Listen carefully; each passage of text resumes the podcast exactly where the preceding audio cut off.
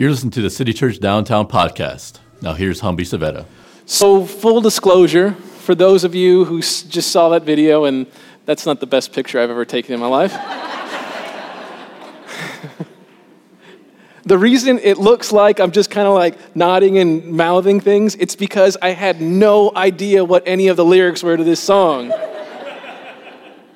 I- when I showed up that day, that was literally the first time I'd ever heard this song. So, uh, yeah, just, just know from now on, every time you see it, just be like, man, Humby doesn't know the words. He's just opening and closing his mouth, um, which happens a lot. I just open my mouth and close it just all the time. Just nonsense comes out. Uh, so, anyways, let's get to, to this. Let's get this thing started. Um, for as some of you have noticed, uh, I've been kind of out for the last few weeks. Uh, I saw somebody like cheer back there that I was gone. Don't talk to me after the service. Um, but no, I, have been gone, and the reason I've been gone uh, is because my wife just recently, recently gave birth to our second child, Camila Grace. Win everybody over with a cute picture of my daughter? Check. Nailed it.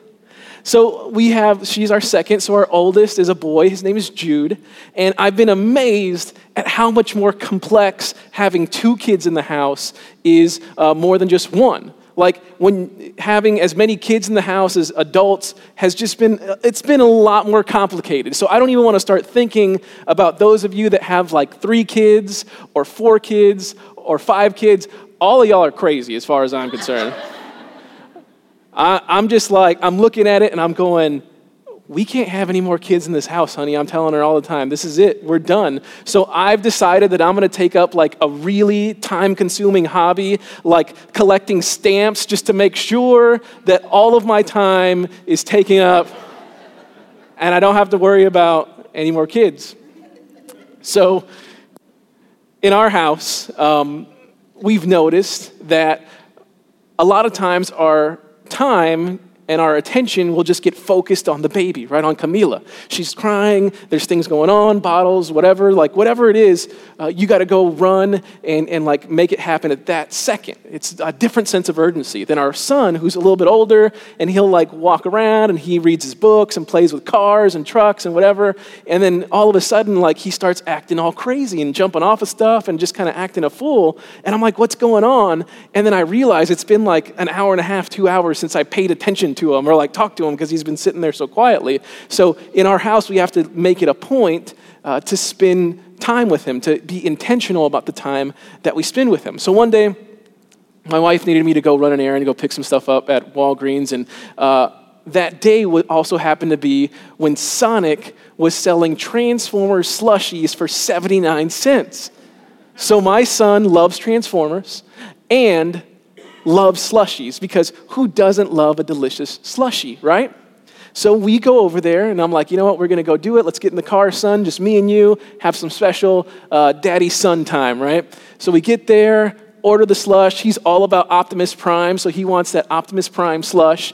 Uh, I go, we you know, pull into the booth, sit him down. I let him sit in the front seat, which he gets so excited about get the slushes, get some french fries and some onion rings, and we're sitting there eating and just have a great time. I'm asking him questions and he's talking and just having the best time. It's actually, that was the day that I learned uh, that my son, he told me, I want to be a chef, Daddy. And I was like, oh, cool. And then he goes, here at Sonic. Said, whatever you do, I got your back. Just make sure you hook me up with some slushes, all right? So we had a great time. Uh, I, we finished up our food. He, still got some slush left. I'd put him in the back, and we go to Walgreens. And as we're going through the aisles, he's like, oh, grabs some candy off the, the shelf. Daddy, daddy, daddy, can I get this? Can I get this? And I'm like, no, papas, you've got some sugar. You know, you you're, you're okay on sugar right now. Just let's just put this back. And so he puts it back, walks a couple more steps. Oh, daddy, daddy, can we get this one? Can we get this kind of candy? And I'm like, no, we can't get this one. I already said, let's just go ahead and, and get out of here. And so he's a little bit beside himself, but he manages, and we get out of there, and we're driving back home, driving down Fredericksburg. Now, on Fredericksburg, there's a place that is fantastic. One of my favorites, it's called Snow Monkey. And what they're known for is shaved ice. And not any kind of shaved ice, not like a regular raspa, right? Where like, you know, you order the blue coconut and if you take it into the dark, it glows because it's like radioactive stuff that's used in there. You don't know what goes into that syrup that they pump on, right? But here at Snow Monkey, their syrup is like when you order a strawberry, there's like actual strawberries in the syrup. They like make it in the back and it's phenomenal. Then they stick some ice cream inside of it, then they put sweet cream on the top. It's delicious. So we're driving down Fredericksburg. We're passing up Snow Monkey. My son is drinking an Optimus Prime slush, takes the straw out of his mouth and goes, Daddy, Daddy, can we stop at Snow Monkey? And I'm like, Son, you've got a slush in your mouth. And he goes, I know, but I don't have a snow monkey. so, isn't that just like the rest of us? We all do the same thing, right? We get an iPhone, but the new one comes out a few months later, and we look at our phone like it's a piece of junk because it has a headphone jack on it like a peasant, right? or we daydream about all the stuff we would buy if we won the lottery. Or we think about that one friend who's like always on social media and they always got like the best pictures of food and they're on vacations around the world and just doing all the cool stuff and we wish we could have that. Or we think about our spouse or significant other and we think about how we wish they could like fit the personality that we want them to fit, right? That they would react to things the way that we want them to react. The point is is that we think that if these things happened, if we got exactly what we wanted, then it would make our life that much better. Now, what's interesting in this line of thinking is that it's not new. This isn't new to just our generation of people. As a matter of fact, we see this idea in the Bible. So you might remember a few weeks back, Pastor Lee Wong talked about King Solomon, who around 970 BC, as a teenager, was crowned king over Israel. Now, in his youth, he had an understanding heart that sought out to, to acquire wisdom. And he used all that wisdom to be regarded as the greatest king that ever ruled in Israel. So, over the next 40 years of his rule, Solomon prioritized his life to achieve some incredible feats. He became an innovator, a real estate mogul, an agricultural pioneer, and he accumulated a ridiculous amount of, of livestock, and pr- they produced the finest goods from them. By today's market value, Solomon amassed for himself a net worth of $222 trillion with a T. So, to put that in perspective, Bill Gates, the richest man in the United States, one of the richest men in the world, is only worth a little more than $90 billion. Solomon could also pay off all the US national debt and still have more than $200 trillion left to play with. So there was nothing that Solomon didn't have. Anything he could think of, he could get. He was the most rich and powerful person on the earth. But when you start digging into what he wrote in the book of Ecclesiastes, you see how he really felt about all the things that would drive him and other people in this world. So let's start with uh, one of the things that Solomon was known for his wisdom, right? We talk about his wisdom. He was one of the smartest people in the world, and you had to have been to amass a fortune like that, right? Like you don't just trip and accidentally fall into $222 trillion. You've got to be a wise person. And however, here in Ecclesiastes 1, Solomon explains how things went for him when seeking out that knowledge and that wisdom was the driving force in his life. There in Ecclesiastes 1, it says, I said to myself, Look, I am wiser than any of the kings who ruled in Jerusalem before me. I have greater wisdom and knowledge than any of them. So I set out to learn everything from wisdom to madness and folly. But I learned firsthand that pursuing all this is like chasing the wind. The greater my wisdom, the greater my grief. To increase knowledge, only increases sorrow. So, being smart and informed and having knowledge of the world, it's a good thing. However, when you try to get all the wisdom, it's like chasing the wind. Now, think about that. How successful do you think you would be if you chased the wind? Probably not very successful, right? And not only that, how silly do you think you would look if you were running down the street chasing the wind. Pretty silly. And that's what Solomon equates to chasing all the knowledge in the world. Now, when you're inundated by it, it can become a real problem. Now, we've all felt that feeling in the pit of our stomach when we see like a, a sad news story, right? Like for those of us uh, that saw the trailer that got found at a Walmart where eight people died and everybody was dehydrated on it last night, you kind of got that feeling. Or when you're scrolling through your social media feed and you see people posting, This is the worst our country has ever been. Or you see other people saying, You little snowflakes, figure it out, toughen up. Makes you feel something sometimes. Now, all this exposure to media affects us in very specific ways. And there is scientific evidence to back up this biblical principle first brought up by Solomon the greater your wisdom, the greater your grief. See, Dr. Alison Holman from the University of California in Irvine led and published a 2013 study after the Boston Marathon bombings. Now, this study looked at 4,500 people from across the country and measured their reactions to the bombings. And this is what they found. There, she said, people who exposed themselves to six or more hours of media daily actually reported more acute stress symptoms than did people who were directly exposed, meaning they were at the site of the bombings. So, people who expose themselves to six or more hours of media daily that's TV, radio, uh, online, anything that you do there people that did that more than six hours daily were more affected by the bombings than people who actually heard the bomb go off with their own ears than people that actually saw the fire exploding from the bomb, than people who actually saw people getting carted off in ambulances. That's the effect that media can have on you. That ties directly back to Solomon when he says to increase knowledge only increases sorrow. So let's look back at Solomon. He was known as the wisest king, and he was known as the richest king.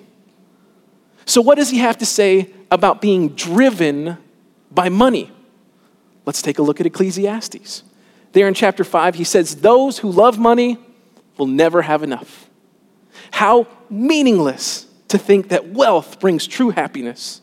The more you have, the more people come to help you spend it. So, what good is wealth except perhaps to watch it slip through your fingers? There will never be enough money for anyone who loves it. Not only that, but when you get that wealth, everybody's coming with open hands, right? Now, this biblical principle was revisited very famously in 1997. The great researcher and scholar, the notorious B.I.G., said it like this Mo money, mo problems. I don't know what they want from me. It's like the more money we come across, the more problems we see. Hey.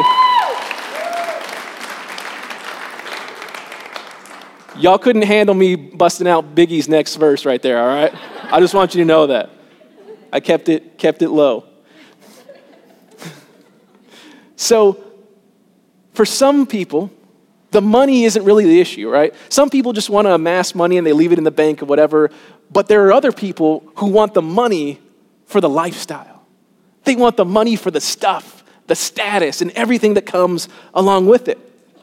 Well, Solomon hits on that too in Ecclesiastes chapter 2. There he says, I also tried to find meaning by building huge homes for myself and by planting beautiful vineyards. I made gardens and parks, filling them with all kinds of fruit trees. I built reservoirs to collect the water to irrigate my many flourishing groves. I bought slaves, both men and women, and others were born into my household. I owned large herds and flocks, more than any of the kings who had lived in Jerusalem before me. I collected great sums of silver and gold, the treasure of many kings and provinces. I hired wonderful singers, both men and women and had many beautiful concubines. I had everything a man could desire. So I became greater than all who had lived in Jerusalem before me. And my wisdom never failed me. Anything I wanted, I would take. I denied myself no pleasure. I even found great pleasure in hard work, a reward for all my labors. But as I looked at everything I had worked so hard to accomplish, it was all so meaningless. Like what? Chasing the wind. There was nothing really worthwhile anywhere. Making money to buy stuff is like chasing the wind. Finding great pleasure in hard work is meaningless. Possessing as much knowledge and wisdom of the world as possible only increases your sorrow.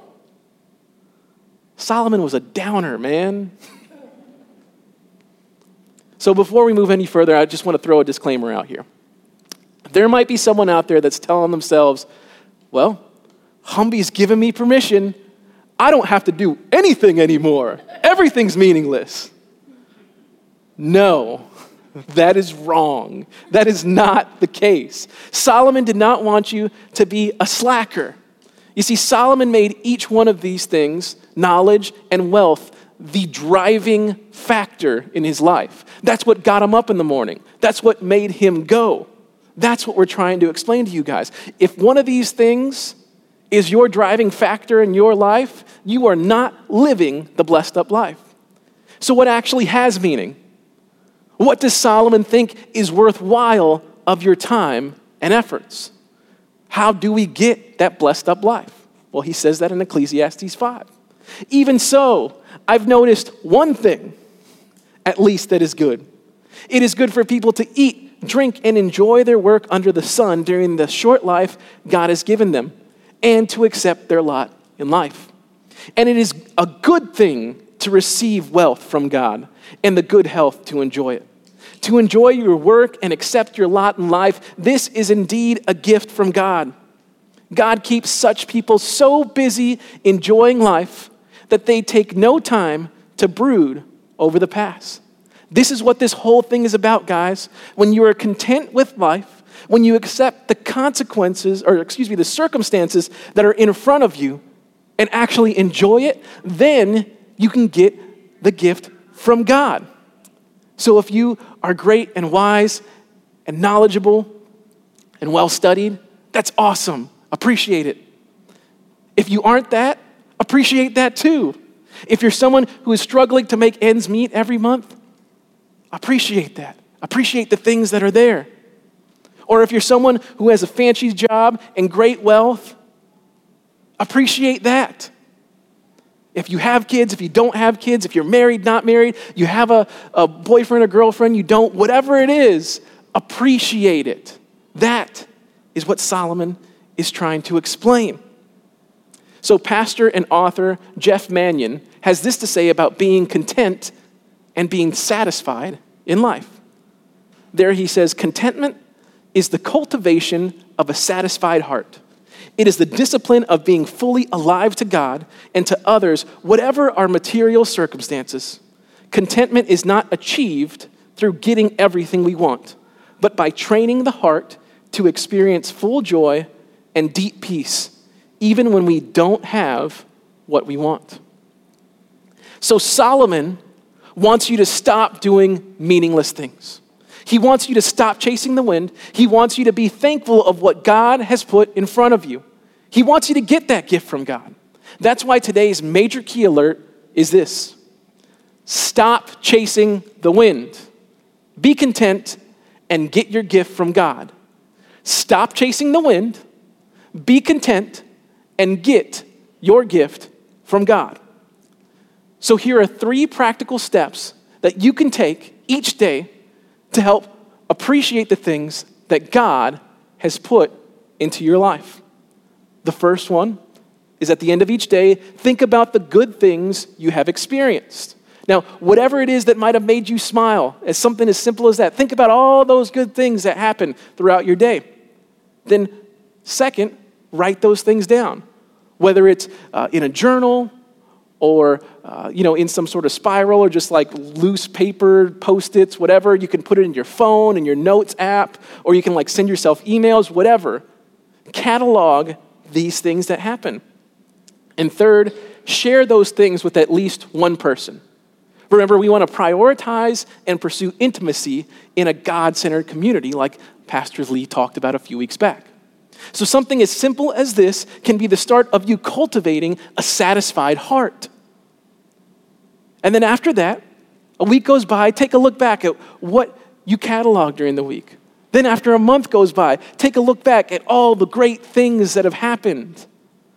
And you'll be cultivating that idea of contentment in your heart. Now, in spite of this, in spite of Solomon finding the wisdom, doing all the research, doing everything, handing us the keys of living up a blessed up life, he knew and understood the heart of people.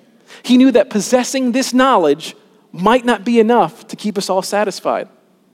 In Ecclesiastes, he says this everything is wearisome beyond description.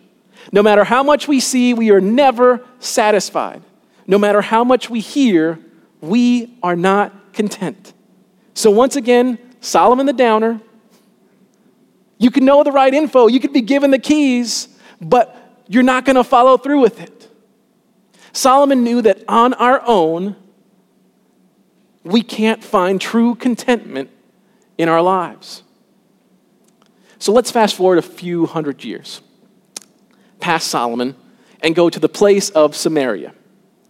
So it's, it's late in the afternoon, and there's a woman going to the well to get some water. Now, this well was very special.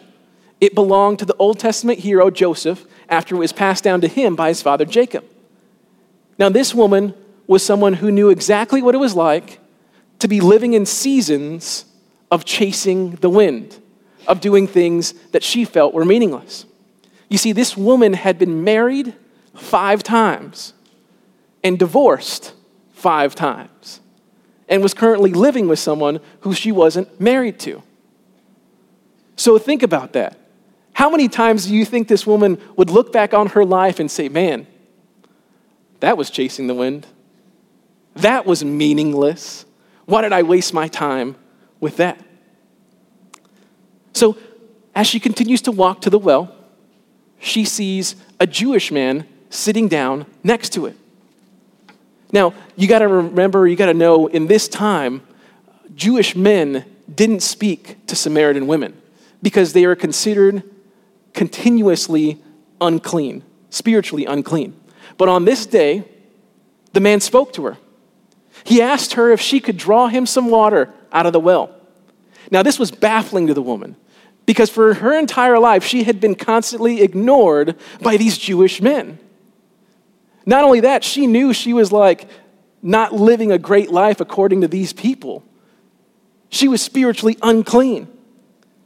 So she asked him, Why would you want me, a spiritually unclean person, to get you, a Jewish man, a drink of water? So this is how the man answered in John 4. There he says, If you only knew the gift God has for you and who you are speaking to, you would ask me, and I would give you living water. So here, this lady is speaking to Jesus, God Himself, in the form of a man right in front of her. But she doesn't realize it's Him. She's confused by what Jesus is offering. She replies, But, sir, you don't have a rope or a bucket. And this well is very deep. Where would you get this living water? And besides, do you think you're greater than our ancestor Jacob who gave us this well? How can you offer better water than he and his sons and his animals enjoyed? And Jesus replied, Anyone who drinks this water from the well will soon become thirsty again. But those who drink the water I give will never be thirsty again. It becomes a fresh, bubbling spring within them, giving them eternal life. Please, sir, the woman said, give me this water. Then I'll never be thirsty again, and I won't have to come here to get water. Here, this lady just wanted a drink. She was thirsty. And it was through this that she received something so valuable, so much greater than a jar of water. Through her belief in Jesus, she received the greatest gift God has for any of us eternity in heaven. There is nothing, nothing meaningless about that. So here is my favorite part of the story. After this woman realizes who she is talking to and how her life has been changed forever, she finishes the conversation with Jesus as the disciples are walking back up. And look at what she does when she's done. In John 4, the woman left her water jar beside the well and ran back to the village, telling everyone. The thing that motivated her, that got her up and got her out of the house, she forgot about. She left it there at the well because she had gotten something so much better. Now, for some of you, you haven't gotten the chance to experience that living water because you haven't started a relationship with Jesus yet. You've been chasing the wind by constantly hooking up. You've been chasing the wind by purchasing the newest and coolest stuff. You've been chasing the wind by amassing knowledge and reading things so you can have arguments to tell people why this Jesus thing isn't real. You've been chasing the wind by drinking and smoking and snorting every single chance that you get. But you already know it's meaningless, it's temporary. It's going to leave you thirsty for something real. So here's what I want you to do today I want you to stop chasing the wind. I want you to stop chasing meaningless things. I want you to lay down your water jar. And I want you to accept the gift that Jesus has for you living water that will always keep you content and satisfied. Let's bow our heads and pray. For those of you that haven't started your relationship with Jesus yet, this is your chance right now to do just that. Just to yourself, pray something like this along with me Jesus, I'm not really sure who you are, and I'm not really sure what you are all about. But right here, right now, I want to follow you the best way I know how. I want to stop chasing meaningless things and start chasing after you. I believe that you died on the cross for all the wrongs I have done in this world. Thank you for understanding me. Thank you for loving me. And thank you for your patience with me. So, with our heads still bowed, for everyone else in this room, whether you just became a believer or you've been one for a while, I want you to pray this along with me. Jesus, I love you. Thank you for being a part of my life. Help me remember all the ways you have blessed me. Help remind me of all the great things that I have in my life. Keep me from chasing the wind. Keep me from running after meaningless things. Remind me to lay my water jar down and drink from the well of Jesus, the one that gives living water. Amen. So, as Jesse continues to, to play here, I want to give you guys the opportunity to come to the front.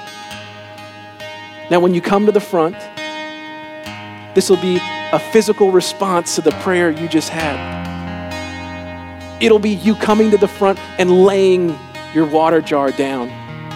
We've got a couple of rugs back here, there are a couple of rugs back there in front of the screens. And for the rest of us, I just want you to sit there and ponder and appreciate the living water that's been given to you. So here's your chance to leave your jug behind.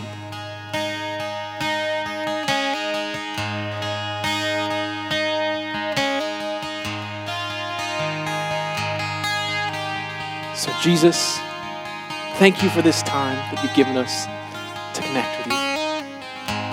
Thank you for your well. Thank you for living water. Amen. Thanks for listening. For more information, visit citychurchdowntown.com.